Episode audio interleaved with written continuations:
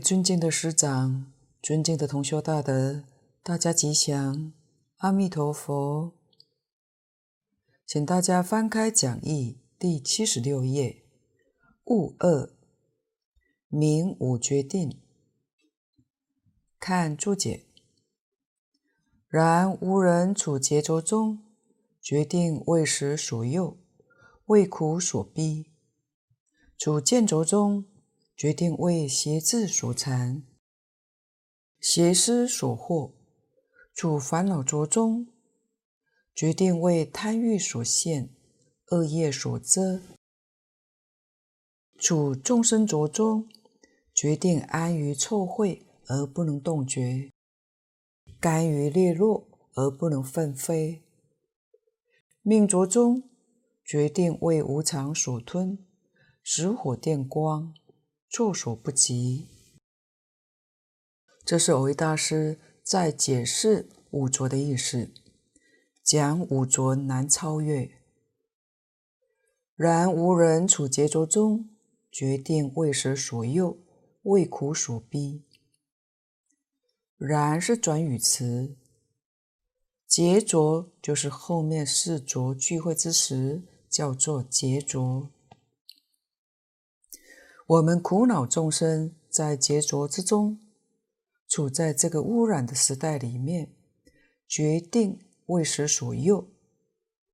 时是什么意思呢？就是时节。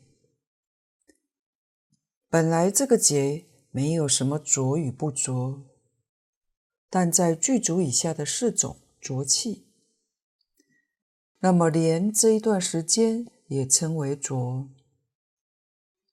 又就好像是囚犯关在监狱里头，逃不出去，不得自由。换句话说，逃不出这个结束的意思。而且在这里面，为苦所逼，为种种苦恼所逼迫，真苦。所右是表五阴，苦所逼。就是三苦、八苦、无量诸苦，逼迫我们的身心。我们在万丈红尘当中，想要百花丛里过，片叶不沾身，确实很困难。所以在这种情形之下，假使我们不能带业往生极乐世界，横超三界，绝对不能超出劫浊。底下，处建筑中，决定为邪智所缠，邪思所惑。处在建筑之中，因为我们对于佛法的道理，正法眼障还没有开，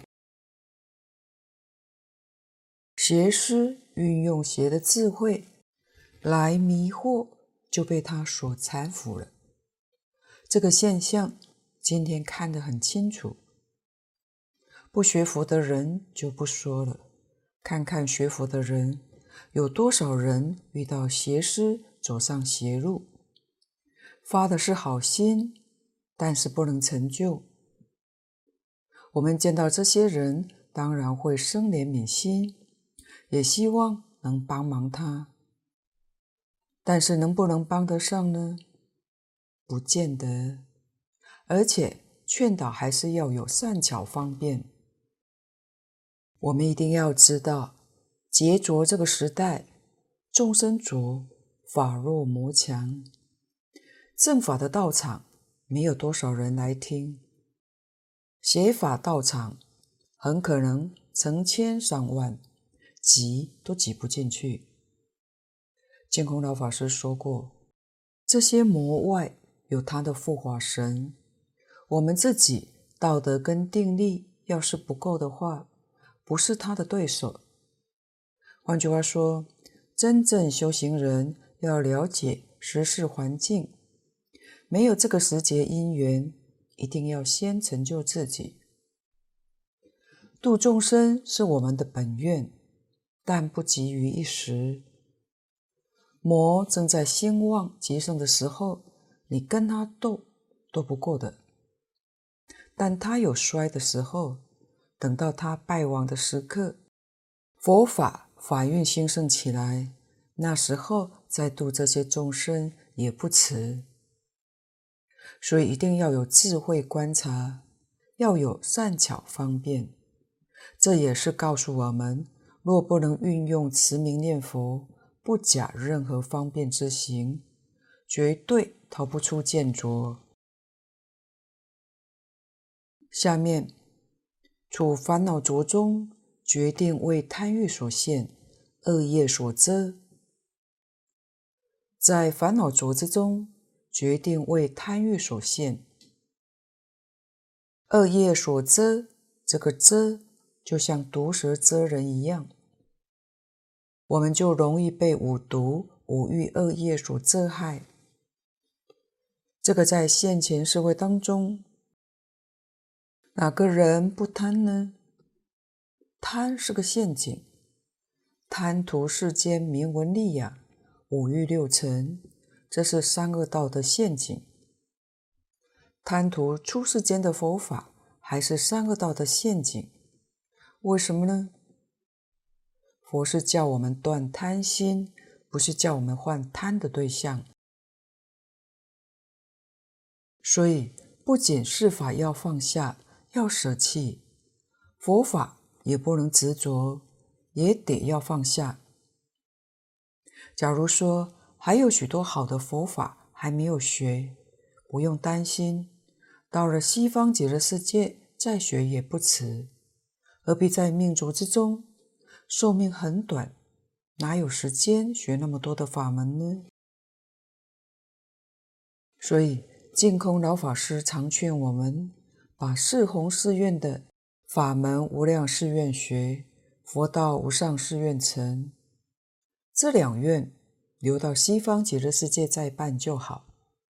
我们现在要积极做的是众生无边誓愿度，烦恼无尽誓愿断。度众生，我们要发愿，与诸佛如来的愿没有两样。今天。我们急需要做的是断烦恼，是要离开五浊。一些大经大论纵然喜欢，也要暂时把它放下，到了西方极乐世界再学就对了。我们现前这个阶段，一心一意求生极乐净土，才能超脱。底下。处众生浊中，决定安于臭秽而不能动觉，甘于劣落而不能奋飞。在众生浊之中，一切的众生决定安于色身皮囊臭秽之中，但不能洞察觉悟我们的身体，它是不净的、无常的，是众苦所及的。我们的身心更是。苦、空、无常、无我，不但不能洞察这个道理，再看看当今这个社会，大多数人心不清净，念念都在造恶，积非成是。我们天天看，看成了习惯，还误以为这是正常的。今天所讲的贪财、贪名。贪利、争名夺利，在这个社会上，反而被认为这些现象是正常的，应该去竞争，不但不反对，好像还鼓励似的，认为不要这些名利的人是傻瓜，所以是非颠倒、善恶混淆，变成这么一个社会怪象。也可以说，一切众生处在这个社会环境当中，他安于这个严重污染的环境，没办法看清楚，不会觉醒过来。甘于劣落，就是一般讲的甘心情愿同流合污的意思。不能奋飞，就是不能摆脱。最后一句。处命浊中，决定为无常所吞，使火电光，措手不及。命浊，寿命短促，再加上疾病很多。人常说病从口入，不但现在的肉类是治病的根源，就是连吃的植物也是疾病的来源。因为这些植物都用化学人工去培养它，再加上农药，所以现代人几乎三餐服毒，怎会不生病呢？所以奇怪的病都有，从前没有的。现在是越来越多，有点悲伤，所以健康的人越来越少。决定为无常所吞，使火电光，措手不及。石火电光都是比喻短暂，人命无常，这就是短命。石火如同用铁枝把石头一敲。会有一点火光冒出来，但很快就没有了。电光如同打雷，空中有闪电，也是一刹那就没有了。而我们的身体无常生灭，就如同这个一样，到临终一口气上不来，措手不及。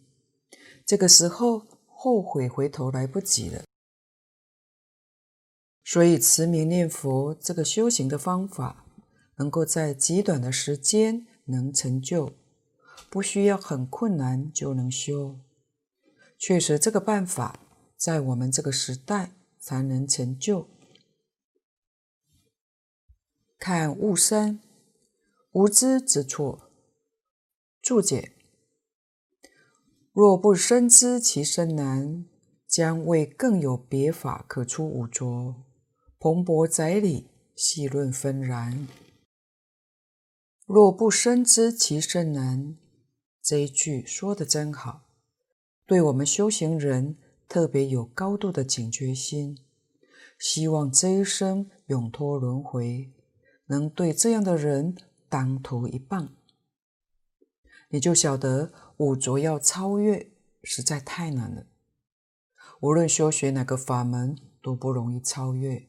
你要深知其甚难，将未更有别法可出五浊。不要以为还有别的方法，实在告诉你没有了。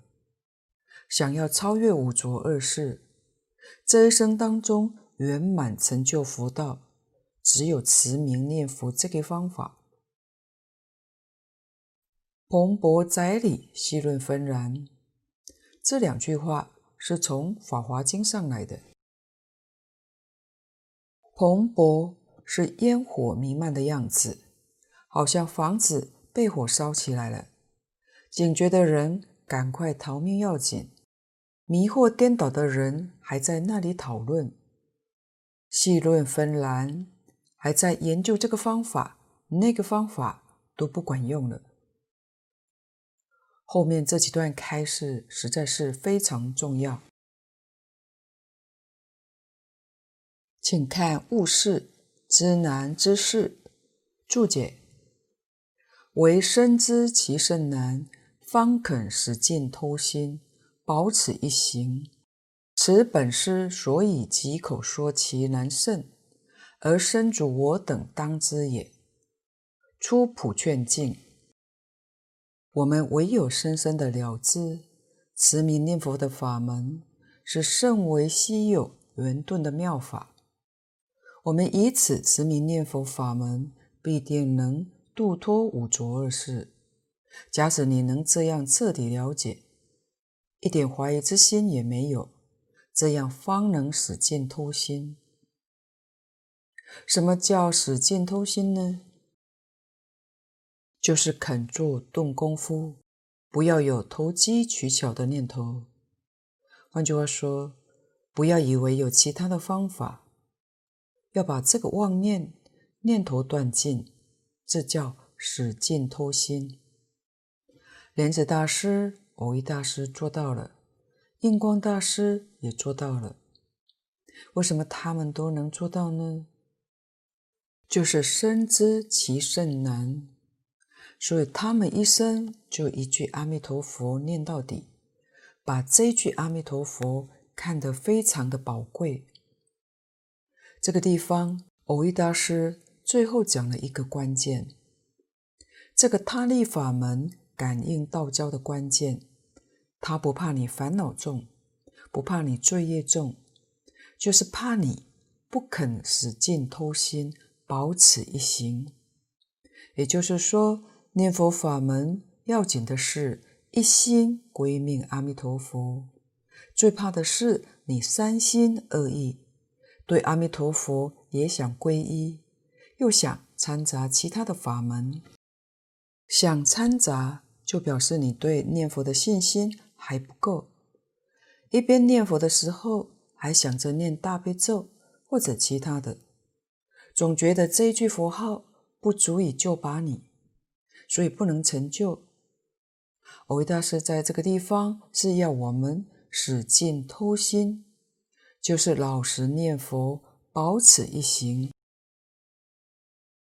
底下，此本师所以即口说其难甚，而身主我等当知也。这是本师释迦牟尼佛在最后。一再的强调，在五浊恶世成就阿耨多罗三藐三菩提是多么困难，在五浊恶世当中，要弘扬净土念佛法门也是一样的困难。希望我们要能够珍惜。实在讲，佛在此地为我们展现的样子，也就是十方一切诸佛。在他自己的教化区内，对一切众生，就像释迦牟尼佛对我们苦口婆心把这个事实真相说清楚一样，我们这才晓得真的难。所以佛才劝导我们用这个念佛方法，容易成就，必定成就。能相信、能发愿、能念佛的人。果然都成就了，这是实在不可思议。从这些地方，我们也能体会到诸佛如来对于众生的恩德实在太大了。这是结叹这一科，并前面普劝这一大科，到这个地方讲尽。请看一二结劝。末后一段的经文，佛说此经已，舍利弗及诸比丘，一切世间天人阿修罗等，闻佛所说，欢喜信受，作礼而去。到此，释迦牟尼佛把这部《佛说阿弥陀经》说圆满了。下面列出听众，舍利弗。是本经的当机众，诸比丘是指一千二百五十人常随众，一切世间天人阿修罗等，是指九法界的有情等众生，所有参与法会的大众，闻佛所说这部经典，个个悉皆欢喜，信受奉行，向佛顶礼而去。看下面的注解，法门不可思议，难信难知，无一人能发问者。佛自见机，知众生成佛缘熟，无问自说，令得是义，如实语化，故欢喜信受也。身心愉悦，名欢喜；毫无疑惑，名信；领纳不忘，名受。感大恩德，投身归命，名作礼；依教奉行，一往不退，明而去。法门是指持名念佛的法门，它是不可思议。为什么呢？它可以横超娑婆，带业往生，全是显理，全理成事，事理圆融。而无碍，所以叫做不可思议。难信难知，难信表三成圣人的信力也不能及；难知呢，表我们六道凡夫智慧之力所不能及。简单说，不是九法界的众生所能生信，也不是九法界的众生智慧所能了知的。所以下面就解释了：无一人能发问者。这部经典，同修若细心去观察，佛虽然叫做舍利弗，但舍利弗尊者从来没有答复一句话。为什么一句话答不出来呢？就是对这个事情真的一无所知。要是能答，多少也要知道一些，为什么不知呢？因为为佛境界，这是叫着舍利弗。不但舍利弗尊者答不出来，就是叫着文殊师利菩萨，他也答不出来。这才显示出法门不可思议，显示难信难知，因为是如来果地上的境界。而且不是果地上的部分，是果地上的全体。如果是果地的局部，等觉菩萨也许还能答得出来。法身大士多少也有一点消息，但那是圆满的如来境界，连等觉菩萨都没有份的，所以无一人能发问。底下佛智见机。知众生成佛缘熟，佛的圆满智慧照一切众生，知众生成佛缘熟，这一句非常重要。这个法门是对众生成佛缘所的人说的，因为他听了就会相信，真发愿，肯做肯行，他就能成佛了。所以，这个念佛法门不是教你成罗汉、成辟支佛，也不是教你成菩萨，而是教你这一生成佛。你若把这个念佛法门去劝你的亲友，如果他不相信，你也不必难过，因为他成佛的机缘还没到。即使佛来教他，也不会相信，这是正常的现象。要知道，成佛缘熟的众生少之又少，不多。不成佛的那些众生，造作罪业的众生才是多数的。我们自己听了生欢喜心，真正肯发大愿，一心持名，求生净土，自己要庆幸，原来这一生我成佛缘熟了。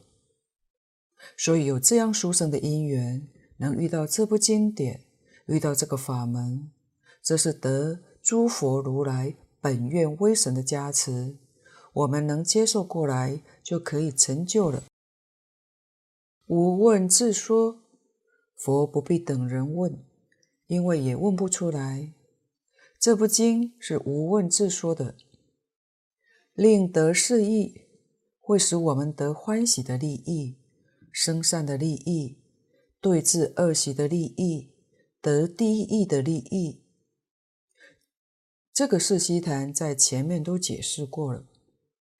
底下如实语化，就好像我们需要雨的时候，雨就来了，风调雨顺，正得其时。譬喻佛如实的说法教化众生，就可得。四悉檀的利益，故欢喜信受也。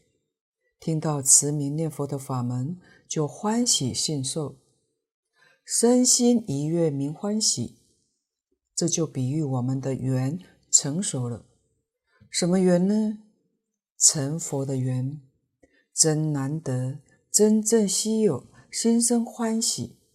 这是世界悉檀，使令众生。得到欢喜的利益，毫无疑惑，明信。我们对佛所说的，一丝毫怀疑都没有，完全肯定的相信，这是信。领纳不忘明受，我们接受佛陀的教诲，明明白白记在心里，念念不忘，这叫做受。完全接受过来，信受是为人希谈，得到生散的利益。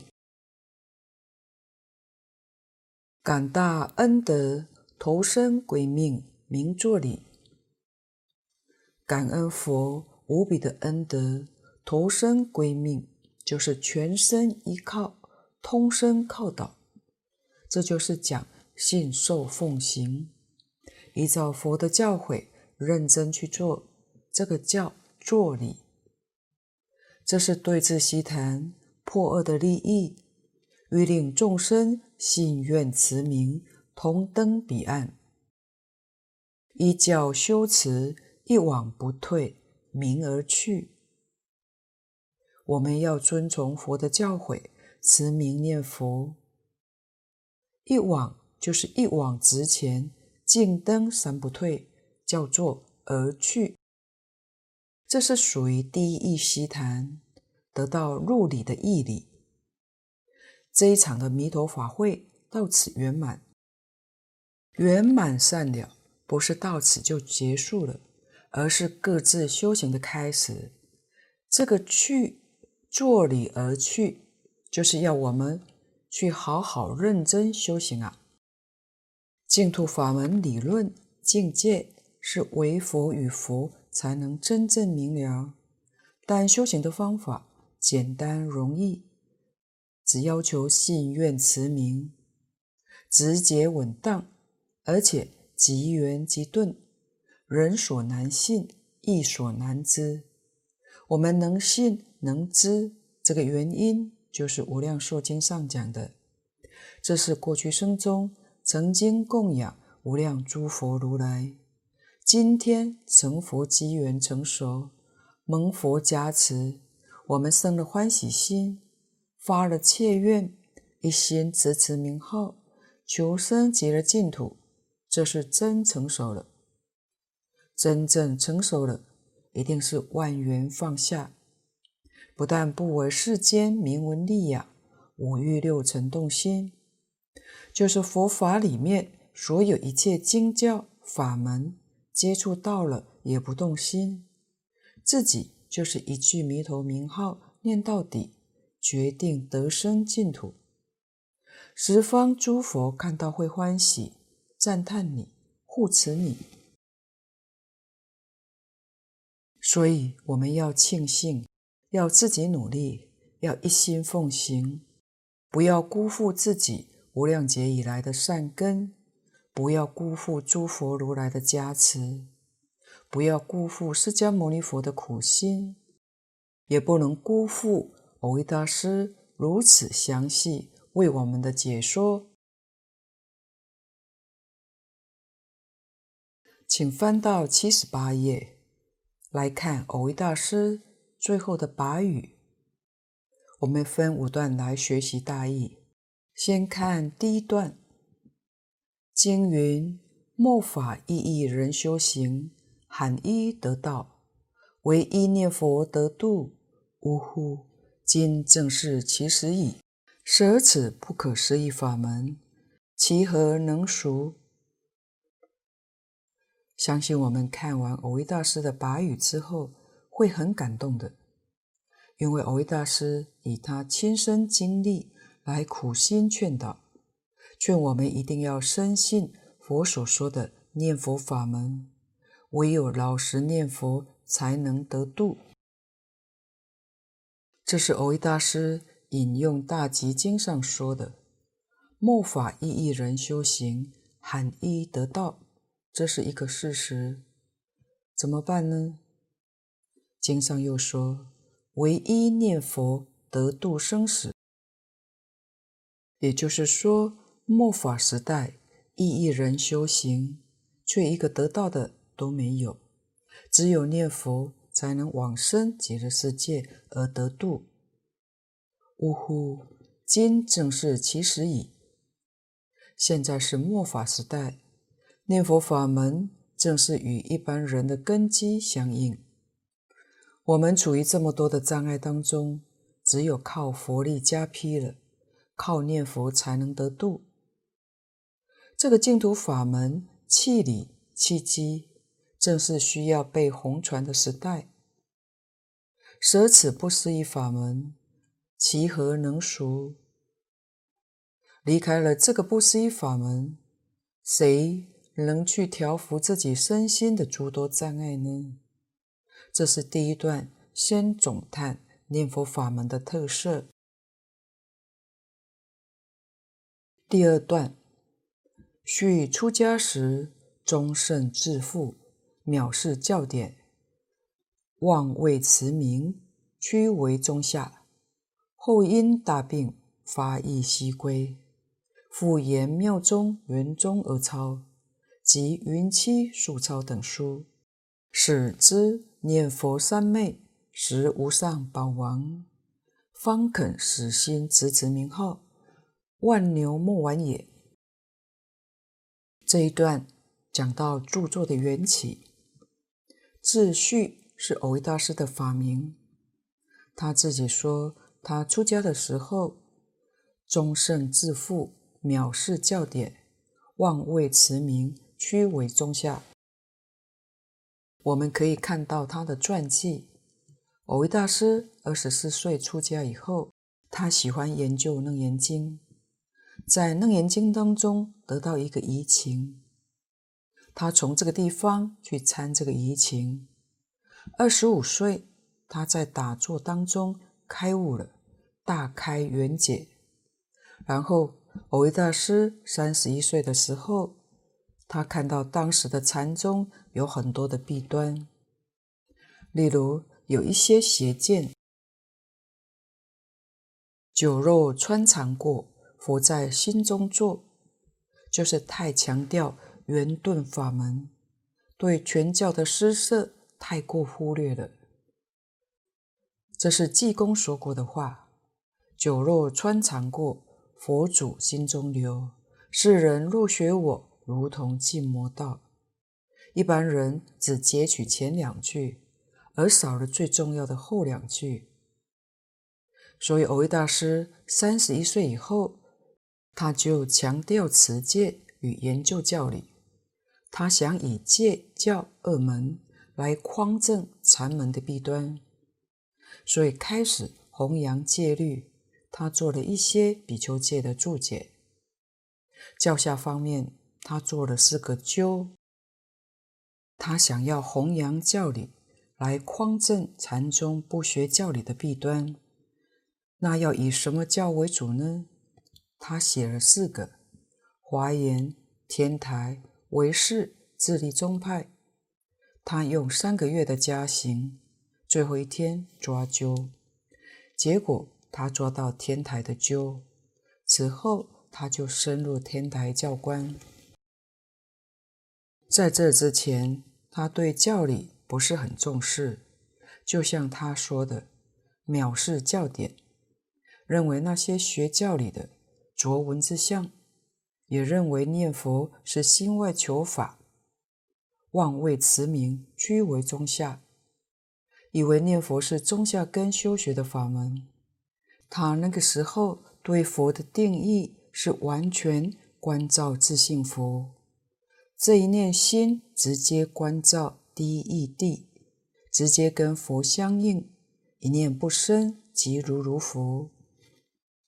三十二岁之后，他开始弘扬戒教，但是影响他生命最大的是，在三十六岁那一年，后因大病。发意西归，那时候他在山中生了一场病。传记上说，七日七夜不能坐，不能卧，不能饮食，不能疗治，无数分解，唯痛哭称佛菩萨名号，求生净土而已。在蕅益大师全集上，也可以看到蕅益大师经常闭关。他一闭关都很长的时间，他每天持咒的时间用功起来几乎是每天不睡觉似的，而且他是悟后才起修，二十五岁以后才做家行，一直到三十六岁，他已经出家十一年了，每天没有空过。但三十六岁一场大病的现前，他竟然说不能坐卧，不能饮食，唯有痛哭含泪念佛而已。由此可知，他在病痛现前的时候，观第一地是有困难的，参禅功夫不能得力。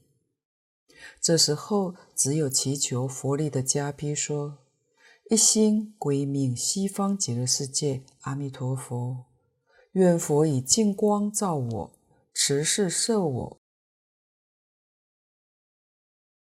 他只好祈求佛力加批。就像一个孩子祈求母亲的加批，是很正常的。所以到了三十六岁，他的思想有了很大的转变。生病以后，他开始注意到净土中的典籍，主要影响他的净土思想有三个。第一个是《观无量寿佛经书妙中钞》，简称妙中钞。这是知礼大师著作的。知礼大师是依据智者大师的《观无量寿佛经书》注解的。天台宗的观经思想确实影响蕅益大师很多。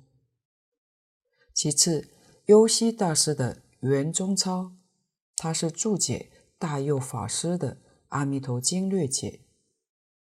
另外，蕅益大师仰慕莲池大师。当他的师叔弟子，莲池大师的《阿弥陀经书钞》是以《华严经》的思想去做注解的，所以这三部经典对蕅益大师的净土思想影响很大。这时候，他才始知念佛三昧实无上宝王，方肯死心执持名号，万牛莫挽也。蕅益大师认为念佛法门主要有三个：第一个是念自性佛，第二个念他佛，第三个是自他俱念。若单念自性佛，与参禅止观全同；若单念他佛，与参禅止观意义异同；若双念自他佛，与参禅止观非异非同，所以维大师他在早期的修行生涯，偏重在念自性佛，这一念心现前，观照现前一念心性，现前一念清净心，直接观自性佛。后来当他病痛现前之时，他觉得。不能得力，这时候他开始执持名号，有他佛加批。当然，他在念佛修持的时候，他也提出一个观念：能念的心不可思议，所念的名号也不可思议，自他俱念。这时候念佛三昧就是礼持，这是无上宝王。也就是说。我们能念的自信功德力本就不可思议，内心当中本就具足无量功德光明，然后有佛力本愿的加批，这是自他俱念，是无上宝王。至此，他就死心执持名号，挽牛莫挽了，他就老实念佛了。蕅益大师。在晚年的志向赞上说道：“不参禅，不学教，弥陀一句真心要；不谈玄，不说妙，数珠一串真风调。由他讥，任他笑，念不成息，亦不掉。昼夜成名，是福望，专待慈尊光里照。”玄之廉恶已标明，请君同上慈悲者。这是蕅益大师深信净土法门的一个过程。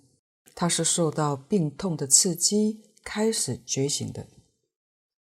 底下，无有去病，久视敬业，欲令此经大旨，持不凡而秉著，请于为述要解，于欲普与法界有情同生极乐，理不可缺。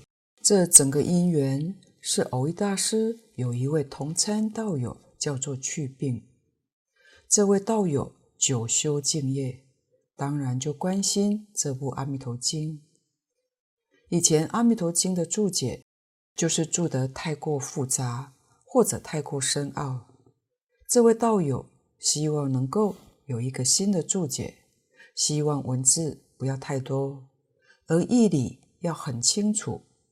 为了利他，他想请偶一大师来完成。偶一大师的心情也想要跟法界有情同生极乐，所以在义理上。不可推却的，他有一分的责任，使令正法光明流通于后世，所以偶一大师就承担下来。今天我们有幸能学习到《阿弥陀经》要解，我们也要同时感恩这位去病大德。去病是他的别号。底下一段，举笔于丁亥九月二十有期。脱稿于十月初五，凡九日告成。这一段说明他完成的时间，只用九天完成《阿弥陀经》要解。这部注解到今日，我们又分享学习了一年多，可见得开悟的人跟我们凡夫用意识分别心是不同的。蕅益大师的确能从自信当中流露很多的文字，他所觉悟的境界跟诸佛一样的，九天当中完全是自信流露的。第四段，所愿一句一字，闲坐资粮，一见一闻，同皆不退，信疑皆值道种，赞歃等归解脱。仰为诸佛菩萨摄受证明，同学友人随喜加批。这个地方，蕅益大师说出他心中的希望。对于这个念佛法门的流通，有什么寄望呢？蕅益大师希望要解里面的一句一字都能成就大众往生的资粮，每一句每一字到了我们的心中。都能启发愿求往生的力量。一见一闻，同皆不退，都能成就三不退。信疑皆值善根，就是不管你相信的或者怀疑的，都能成就净土的善根。赞歃等归解脱，不管你是赞叹或是毁谤，迟早。都能解脱生死，因为你所面对的是一个无上法门。然后他对于这个法门，寄望诸佛菩萨能够摄受证明，祈求诸佛菩萨的加持，同学友人能够随喜加被。最后一段，昔有道人偶益自序，隔笔故跋。时年四十有九，这里说明蕅益大师是在四十九岁完成这一部《阿弥陀经》要解。蕅益大师是在五十七岁入灭的，所以这部注解算是在他晚年才完成的。以前也提过，蕅益大师圆寂三年之后，他的学生要开缸做土品，却见到。蕅益大师家夫端坐，还长出头发来盖到耳朵，面貌栩栩如生。火化之后，唯独牙齿俱不坏。这个与罗什大师舌根不坏是一样的，实在太稀有了。所以他所注解的《阿弥陀经》要解，我们就可以相信的，毋庸置疑。我们所专攻这一部《阿弥陀经要解》，翻译经典的法师跟解经的法师，两位都舌根不坏，真的不可思议。那就不难体会到印光大师对蕅益大师这部注解的极佳赞叹。我们一定要相信佛菩萨、祖师大德的话，他们对我们一无所求，没有欺骗我们的道理。对于他们的教诲，应当深信不疑。这样，我们才能在较短的时间有效修学，达到跟他们同样的境界。这也是佛陀对于一切众生的教学目标。这部《阿弥陀经要解》到此第三回分享圆满。若有不妥地方，恳请诸位大德同修不吝指教。谢谢大家，无尽感恩，阿弥陀佛。